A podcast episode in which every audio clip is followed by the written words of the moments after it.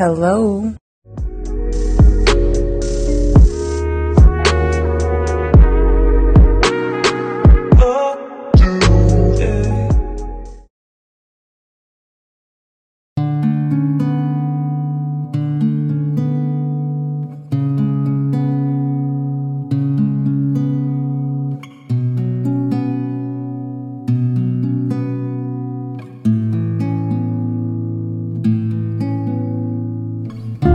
Assalamualaikum warahmatullahi wabarakatuh. Waalaikumsalam warahmatullahi wabarakatuh. Coiners, Balik lagi bareng Widi dan Bagus di podcast lewat telepon umum episode 26. yo ma bro, mantap ya 26 ya. Iya, enggak. Kita udah ibarat umur tuh udah seperempat abad Yoi. Gus. Lagi apa ya? Lagi galau-galaunya nih 25 2, 26 iya enggak sih 26 gitu enggak Quarter life crisis. Iya kayak yang kita bahas episode berapa tuh ya Iya. Ini eh, ntar dulu Kalau coiners ada yang Sekarang di usia 20 sampai 25 Atau malah di, ada di atas 25 yang Masih belum Mungkin belum menemukan Nih arah Jati diri. tujuan Iya arah hidup gue mau ke mana nih Nah kita sempet bahas ya Gus ya Sempet bahas Yes. di episode Gue lupa lagi episode berapa Awal-awal sih itu ya pokoknya. Mm-mm. Hmm, empat kalau nggak salah Iya dengerin aja dari episode 1 Mm-mm. Jadi kita bahas quarter life crisis itu Hmm. soal ya kita sebagai bapak-bapak yang alhamdulillah atau mungkin memang belum ya Gus. Kita sebenarnya belum tahu pasti sih. Kita sudah berhasil Yes. melewati oh masa-masa itu atau belum tapi ya kita kasih sedikit trik-trik lah ya untuk Yoi. bagaimana melewati masa-masa sulit di usia 25 tahun atau di seperempat abad tadi gitu. Begons gitu loh coiners. Jadi Mm-mm. buat kalian yang sekarang usianya masih 20 antara 20 sampai 25 lah ya itu emang lagi penjajakan buat mencari jati diri banget sih. Parah Bener sih. bener. Tapi sebenarnya yang yang aktual itu Gus kalau yang dibahas oleh ahli-ahli ya gitu ya. Itu Hmm. sebenarnya dari 20 sampai 30 sebetulnya. Iya sih. Maksudnya quarter life crisis itu dialami oleh orang-orang berusia 20 sampai sorry 21 atau 22 lah ya. Sampai 2 Yes. sampai 30 justru Hmm, oke. itu alih-alih umur di atas 25 sudah melewati itu sudah banyak yang menikah tapi justru disebutkan bahwa 25 sampai 30 adalah usia yang justru ya eh, lebih rentan rentan tuh maksudnya Rentan ya ini lebih menuju orang-orang yang belum berkeluarga dan masih Mm-mm. belum menemukan ya itu tadi yang gue bilang di awal ini akan dibawa ke mana selanjutnya gitu loh Mm, Bener gitu. Mm-mm. Nah, Gus, bahas berangkat dari quarter life crisis, ada satu fenomena yang gue juga sebenarnya ini ini satu lagi nih ya, ini satu lagi Mm-mm. fenomena yang gue nggak tahu tepatnya sejak kapan mulai eksis di dunia apa ya 4.0 Dunia ya yang fana ini. ya inilah pokoknya gue juga nggak tahu nih Hmm. 3.0 4.0 nggak tahu lah itu pokoknya itu anak senja Gus Yoi.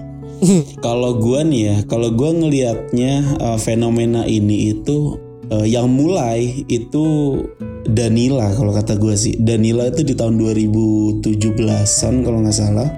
Itu dia Hmm? kan ada bikin lagu. Judulnya itu Senja di Ambang Pilu oh ya gitu. Kalau menurut gua ya nggak tahu ya kalau kalau uh, uh, kalian punya referensi lain. Kalau menurut gue sih itu sih. Jadi uh, banyak benar-benar uh, orang-orang ini senja diibaratkan dengan kepiluan gitu, kegalauan hmm. gitu. Gue juga nggak tahu sih pastinya. mm-mm. Tapi Gus kalau yang gue denger dari ini ini mungkin yang tadi lu sebutin itu itu tuh kayak apa ya mungkin penilaian dari orang-orang yang mendengarkan lagu itu tapi sebenarnya setahu gue ya setahu gue senja di ambang Iya. pilu itu diambil dari mana gitu dan tidak ada hubungannya sebenarnya sih gue juga lupa dan Iya. gue ngedengerin sih sebenarnya ada lagu-lagunya si Hmm. Doi ya lagu-lagunya Danila tuh gue dengerin Hmm. Sebenarnya dari 2000 gue dengerin Danila itu dari justru orang-orang belum banyak dengerin Danila 2015 gue udah dengerin sebenarnya Benar. dan senja di ambang pilu salah satu Hmm. salah satu yang enak juga ya semuanya enak sih lagu-lagunya dia Yes. di album yang pertama itu terus gue sempat Hmm. ngulik juga beberapa lagunya dia pakai gitar dan yang gue denger sih senja di ambang pilu itu gue gue nggak tahu pasti ya maksudnya eh, itu nggak nggak ada hubungannya sama itu cuma memang pada akhirnya entah kenapa di eh, ambil sama anak-anak ini nih yang mendengarkan anak-anak senja ini dari situ gitu Gus Sebut sebutannya kok anak senja ya. Nah, justru yang gue yang gue dapat ini dari Kaskus ya infonya. Hmm. Yang gue dapat itu sebenarnya istilah anak senja dalam tanda kutip itu tuh awalnya sebagai sindiran atau sarkastik, sarkasme gitu Gus dari Hmm. Twitter awalnya. Jadi untuk orang-orang yang yang indie banget lah gitu. Oh iya benar. Jadi kan ada benar. dua tipe orang lu pernah lihat nggak sih meme-nya? Ada dua tipe orang iya, yang iya, iya, iya. major atau yang minor, yang indie atau yang ma- major gitu loh. Nah, Iya jadi iya benar-benar. iya kan si si tim major ini menganggap anak indie itu adalah eh ya gitu yang suka minum kopi sambil nikmatin sore-sore senja makanya disebutnya kan Hmm, hmm, hmm. itu terus ada lagi ya ini awalnya dari Twitter sebenarnya Gus kalau yang gue dapet ini dari dari artikel ini Hmm. malah banyak sindiran yang bilang bahwa anak senja itu identik dengan penyakit lambung Iya sih. Karena tiap sore dia ngopi ya kan. ngopi mulu Ngopi mulu. Setiap sore ngopi, bikin bikin literasi, ngopi bikin literasi. Asli. Tapi nggak bisa kita pungkirin juga literasi literasinya tuh cakep-cakep sih Whitney salah satunya Asli. ada ya. Ada yang tak ken- ada sorry gue ulang ya. Ada yang tak tenggelam ketika senja datang, yakni rasa. Wah, anjir. Cakep-cakep asli. Literasinya tuh eh, penyusunan katanya pas, terus Iya. kayak frasenya juga ngena banget. Emang kayak cocok aja gitu sore-sore ngucapin kata itu gitu. Cocok aja gitu.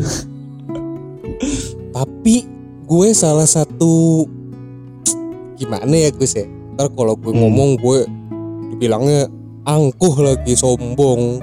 Sombong amat apa ya? Emang sih nggak bisa dipungkiri bener yang tadi lo bilang. Anak hmm. ya apalah ya sebutannya entah anak indie anak senja itulah pokoknya sebutannya.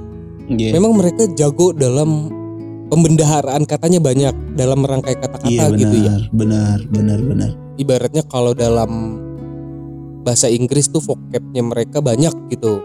Mereka Iya, menguasai benar. vocabulary gitu kan ya Mm-mm, benar benar. Dan itu kata-katanya baku loh wit. Iya memang baku. Iya. Nggak ada dong yang nggak baku kalau udah bahas lit. Ada sih yang nggak baku cuman 70-30 sih Gus 70% tuh baku sih memang. Karena gini Iya, yang benar. gue yang gue amati ya duh gue gue jadi promosi kan. Ya kan gue dulu nulis ya Iya. Gus iya Ini buat- benar. teman-teman coiners gue dulu juga nulis gue punya buku dan memang udah nggak dirilis lagi sih. Ya karena kebentur biasalah finansial. Iya. Sebenarnya bukan finansial wit. Fokus lu wit yang kebagi-bagi itu bener bener bener Ya, bener. itu. finansial juga salah satunya sih. Iya betul. Itu salah satunya. Tapi ya fokus juga Hmm. sih karena ya ini ya Iya, benar. kita sekarang podcast ya kan? Gue juga memfokuskannya ke sini jadi itu yes. Nah, maksud gue gini Gus, balik lagi ke senja Hmm. tadi tuh ada beberapa yang gue kurang setuju aja karena gue sebagai kalau kalau kalau disambunginnya ke literasi ya. yes Nih maaf maaf nih sebelumnya tanpa mendiskreditkan suatu kaum. Gue penulis as a writer, gue juga ngopi. Karena gue ngopi bukan berdasarkan dari senja bukan gue ngopi dari kecil dari Iya. zaman bokap gue ngopi gue udah sering minta Mm-mm. kopi doi nih pak minta Iya. kopi ya udah min- minum gitu kan join join Mm-mm. sore ya coba kita kita bedah Gus ya kita bedah ya Oke oke oke. Ini boleh, dari boleh, kopi. boleh, boleh. kopi kita udah bahas juga di episode berapa tuh kopi di episode ya itulah Iya, pokoknya Udahlah. Heeh. Itulah lupa gue. Iya, kalau bahas kopi, kenapa identiknya sama kopi itu? Pertanyaan gue satu yang Nah sempat itu dia.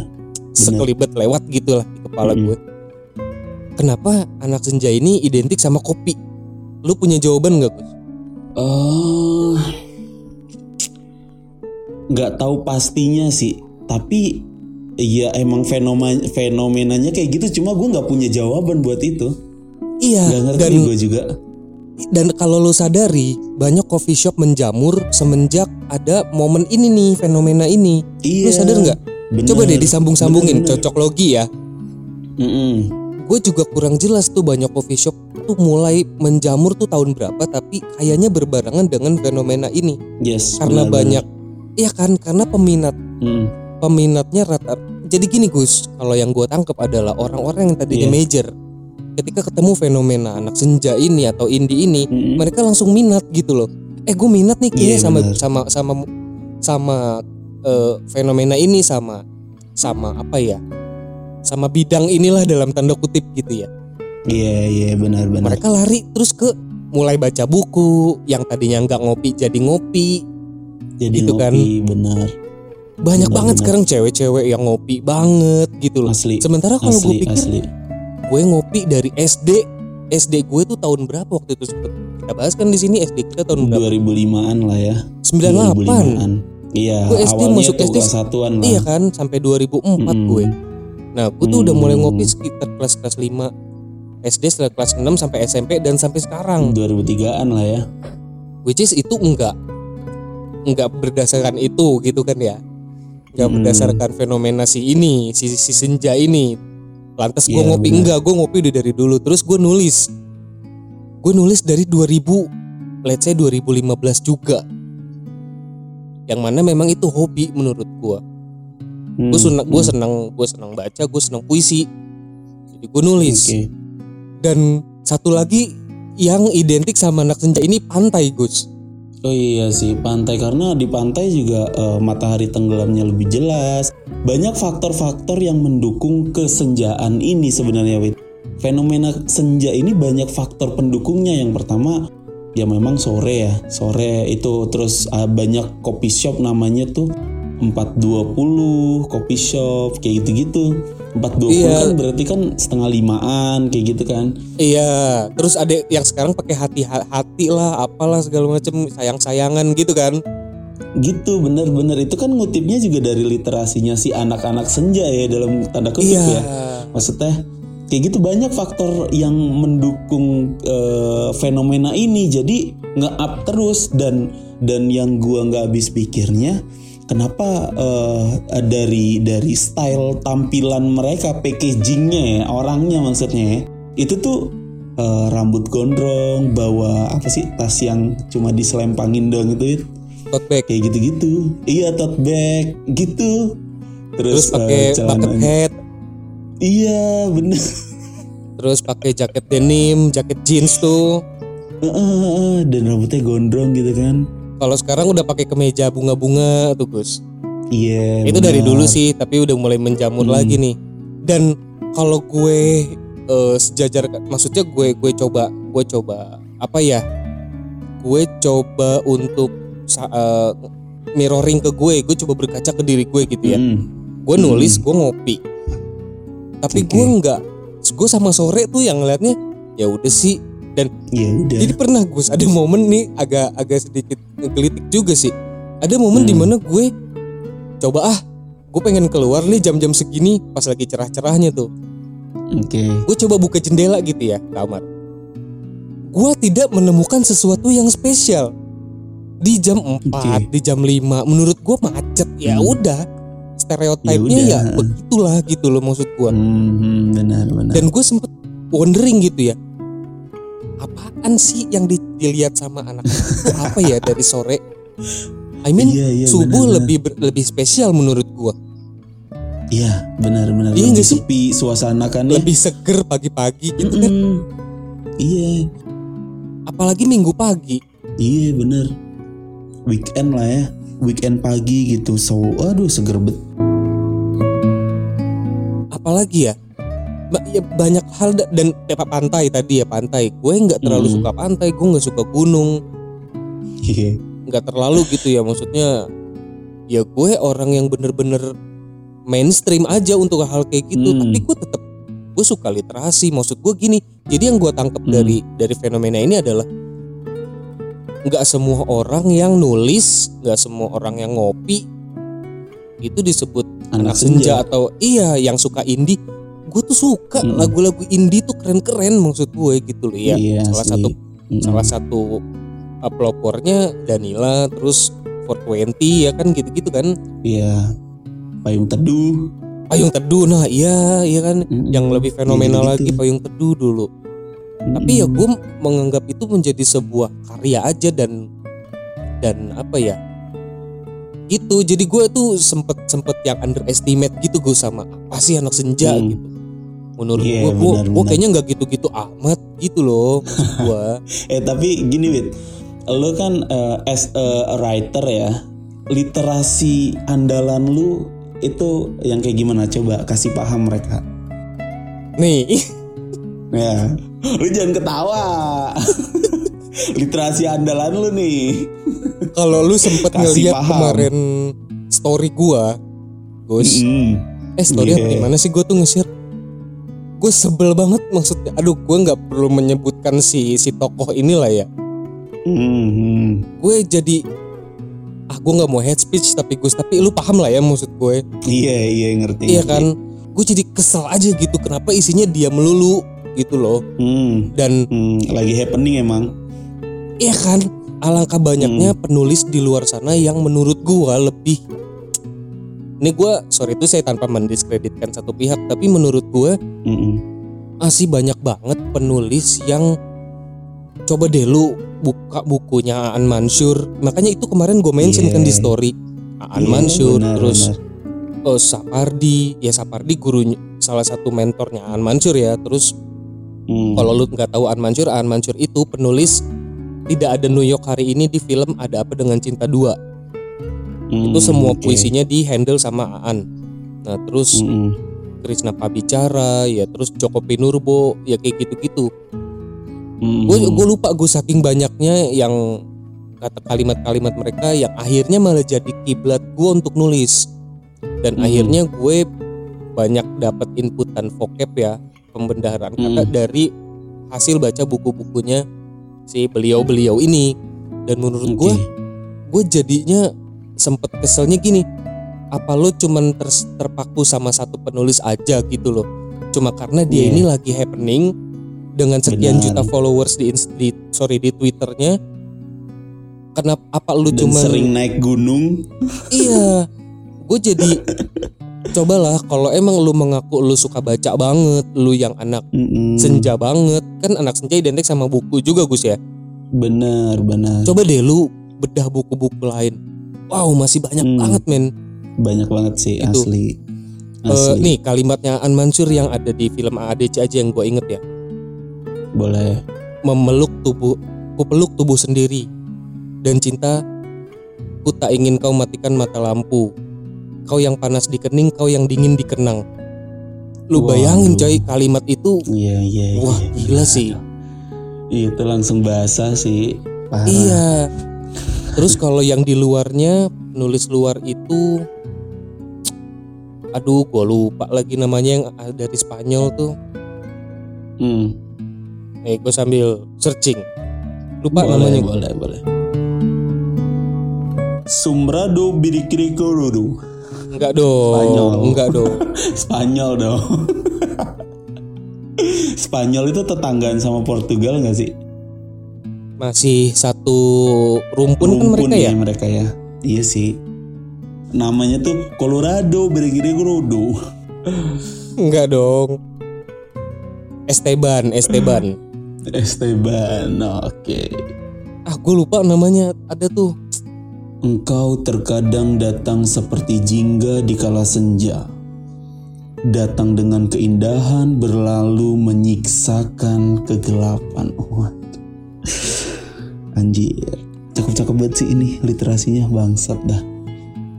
Mereka tuh pasti kan dapat dapat inspirasi buat nulis literasi seperti ini pasti dari mereka membaca nggak mungkin dari cuma ngelihat matahari tenggelam sambil minum iya kopi. ya justru itu makanya. Tiba-tiba ah, makanya. Enggak Gus gue yakin begini. Hmm, yang gue yakini mereka pasti bisa nulis kayak gitu akibat referensi atau reses eh, Iya, ya referensi bener. dari baca buku. Cuman yang gue sesalkan adalah kadang mereka ini cuma terpaku sama satu orang Gus. Hmm, iya Tapi- benar. udah udah terpaku sama satu orang baru baca bukunya satu orang ini doang tapi udah ngaku-ngaku udah yang gimana gitu-gitu kadang tuh gue Iya, benar. coba deh lu baca buku yang lain cari referensi lain dan menurut gue Mm-mm. masih banyak banget banyak banget penulis yang Yes. uh kata-katanya mind blowing terus meaningful dan bisa lu Benar. jadiin referensi juga gitu loh Mm-mm. Itu. Dan kalau kita ngomong-ngomong senja ya, kenapa anak-anak senja itu identik banget sama ya itu tadi literasinya bagus-bagus terus hmm, dan Hmm. circle-nya wit, circle-nya wit, circle. Gue gua mau ngomong circle tuh dan circle-nya mereka tuh ada gitu. Ngerti nggak lo? Kumpulannya mereka tuh ada maksud gue kumpulannya mereka tuh ada maksud gue gini loh ke adanya kata anak senja itu itu kan ada yang menyematkan kan pasti kan enggak enggak ujuk-ujuk dia kan eh, mengakui dirinya ah gue nih anak senja. Enggak enggak tahu-tahu kayak gitu kan pasti ada yang menyematkan gitu. Nah itu gue feeling gue gue curiganya itu pasti dari ya circle-nya mereka. Bukan. Nih makanya gitu. Itu yang tadi gue sebutin ini anak senja ini awalnya merupakan sarkas atau sindiran dari Iya sih benar. eh, Twitter tapi alih-alih mereka tersindir justru malah diambil kata itu jadi eh, jadi sebutannya mereka lah jadi anak senja gitu Iya, tadi itu benar, sebenarnya benar, sindiran ah sosok senja Hmm. mungkin gitu ya ini sorry yang gue tangkap gitu Iya. tapi ternyata si yang disindir ini si anak-anak indie ini oh bagus juga Hmm. nih ya eh, istilah sen- anak senja dipakailah sama mereka gitu Hmm. Dan jadi besar sampai sekarang ini sampai kayak yang kita tahu sekarang kayak Iya, gitu Iya, iya, iya, iya, iya, iya, oh iya. tadi nih Gus penulis yang gue maksud itu yang kalau di luar ya kalau di luar Hmm. Indonesia itu Pablo Neruda namanya Oh, dari Spanyol. yaitu antara ya itulah Latin Latin gitulah Meksiko atau Spanyol Oh. Latin. Oke. Oke. Tuh itu juga dia keren maksud gue bedah buku lain eh, supaya lu juga bisa Punya menemukan lain. inspirasi iya atau Iya. ya oke misalnya penulis yang sekarang lo baca adalah penulis yang udah klik sama lo gue juga dulu gitu Gus awal-awal baca buku tuh Hmm. gue baca Aan Mansur doang Oke. wah ini gue udah klik banget tapi gue berusaha untuk ah coba ah cari penulis lain nih barangkali ada yang se satu akar sama dia maksudnya satu akar tuh satu frekuensi gitu maksud gue Satu frekuensi benar. gue baca Pak eh, Joko Pinurbo Sapardi almarhum ya almarhum yang Sapardi terus Mm-mm. ya Pramudia Anantatur terus Krisna Pabicara dan yang lain-lain bahkan gue baca Langlif juga Rupi Kaur yang di luar-luar ternyata memang gue cocok tapi lebih cocok ke Aan yaitu maksud gue nyari Hmm. nyari referensi yang lebih kita banget gitu loh yang yang Iya. Wah, ini benar, banget benar, nih. benar. coba untuk Hmm. untuk baca beberapa nanti lo bisa tahu tuh lo minatnya di mana dan itu yang Referensi-referensi apa aja benar. eh, yang nantinya bisa lu jadikan kiblat untuk nulis itu maksud gua Benar.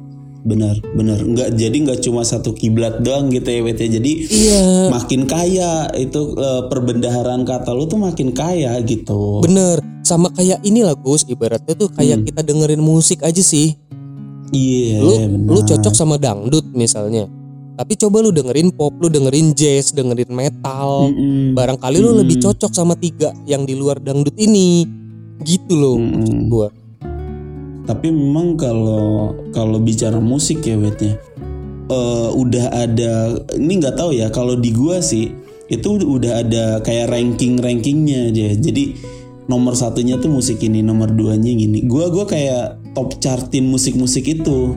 Golonganin udah udah menggolongkan musik-musik itu gitu sih kalau musik. Tapi karena gue jujur aja gue tuh nggak suka baca wet gue dari kecil tuh nggak suka baca emang.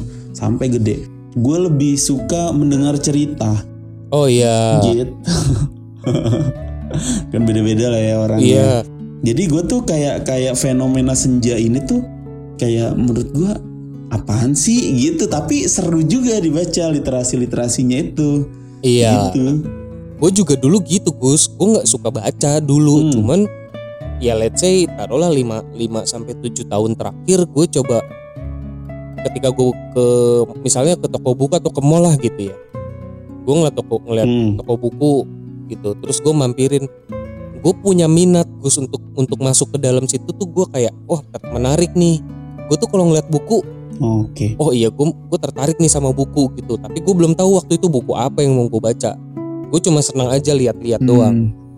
nah baru tuh setelah gue nemu puisi segala macem baru deh oh ternyata minat gue di sastra gitu baru gue dalemin sampai sekarang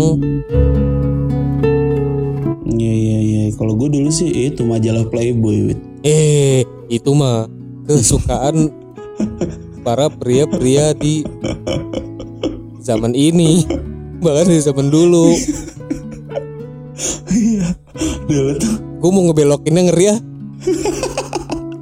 Iya orang dulu pakai bikini aja udah kayak gimana gitu. Padahal di majalah doang ya. iya Coba itu mas majalah itu coba masih ada sampai sekarang.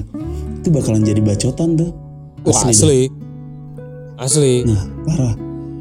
ya itu makanya dari kayak di kayak dari salah satu podcast yang gue dengerin Hmm. mereka bilang gue nggak perlu sebutin lah ya lu kayaknya tahu sih Gus Iya. mereka bilang bahwa emang orang-orang sekarang itu tingkat sensitivitasnya atau kebaperannya lebih tinggi dari orang-orang zaman dulu Asli. tingkat solid eh toleransi Toleransi. Toleransinya benar. sekarang Jadi, tuh lebih- kayak udah nggak bisa nerima perbedaan.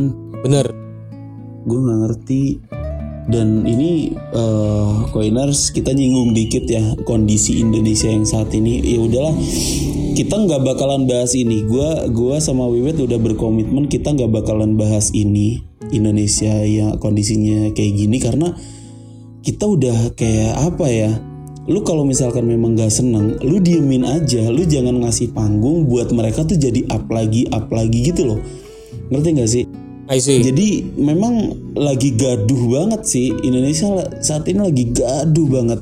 Ya udah intinya kita masih melawan pandemi nih. Buat vaksin juga masih tahap 3 ujinya tahap 3 itu juga masih belum diproduksi secara massal di Indonesia. Dan kita harus masih impor import dari luar negeri. Untuk vaksin itu kita belum bisa produksi sendiri. Eh, vaksin yang ter tercanggih yang ter apa ya termantap lah. Itu sebenarnya dari diri kita sendiri. Jaga hindarin kerumunan jaga Hmm. jarak pakai masker tertib lah istilahnya gitu. Yes. Kalau ada kerumunan ya udahlah nggak usah lah. Kita tuh masih ya ampun eh, yang kerumunan kemarin yang banyak diperbincangkan itu aja jadi klaster baru sampai pemerintah tuh eh, untuk ngadain rapid massal di daerah itu. Iya iya gitu iya. ngeri coy. Masih ngeri. Dan kemarin gue lihat berita juga eh, Hmm. udah tembus setengah eh setengah juta. Ya bener gue sudah tembus setengah juta kasus di Indonesia sendiri ya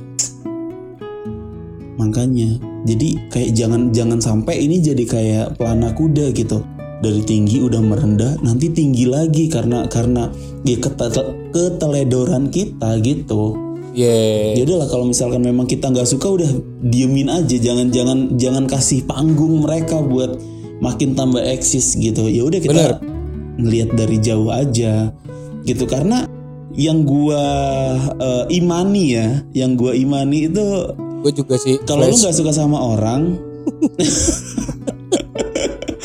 lanjut lanjut lu Gus. suka sama orang itu ketidakpedulian tertinggi lu itu adalah mendiamkan.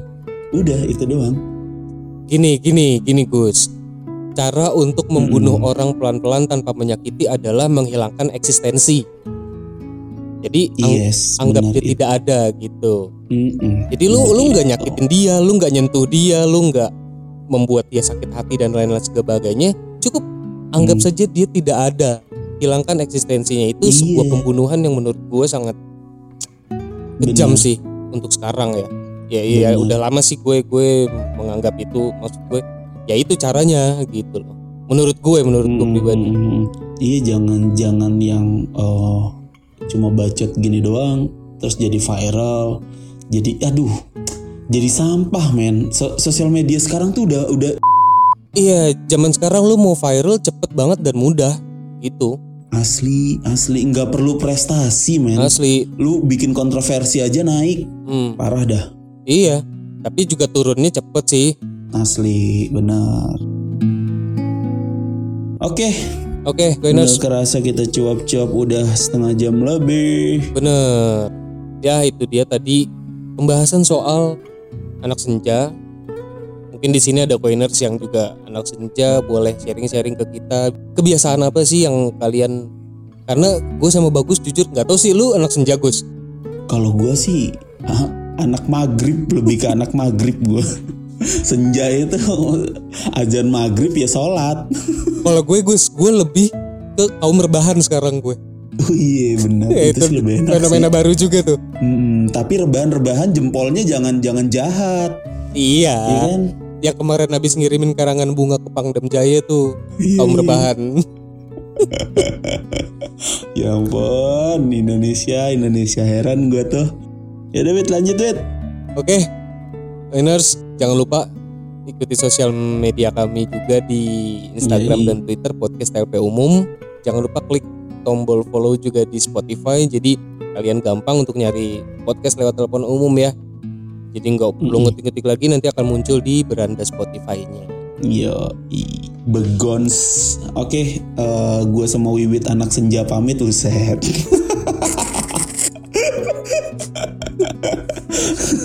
ini, ini bukan bukan kita meng apa ya nggak ada intensi merendahkan ya kelompok-kelompok Iya. tertentu ya kan kita tuh cuma jadi iya lucu aja gitu menurut menurut gue sama Wiwit tuh lucu aja mereka Itu aja, gitu. ya. Mm-mm. ya udahlah gue bagus dari Surabaya pamit Widi juga pamit di Jakarta ya. Oke, bye bye ya. Joiners, bye. Bye Coiners, adios.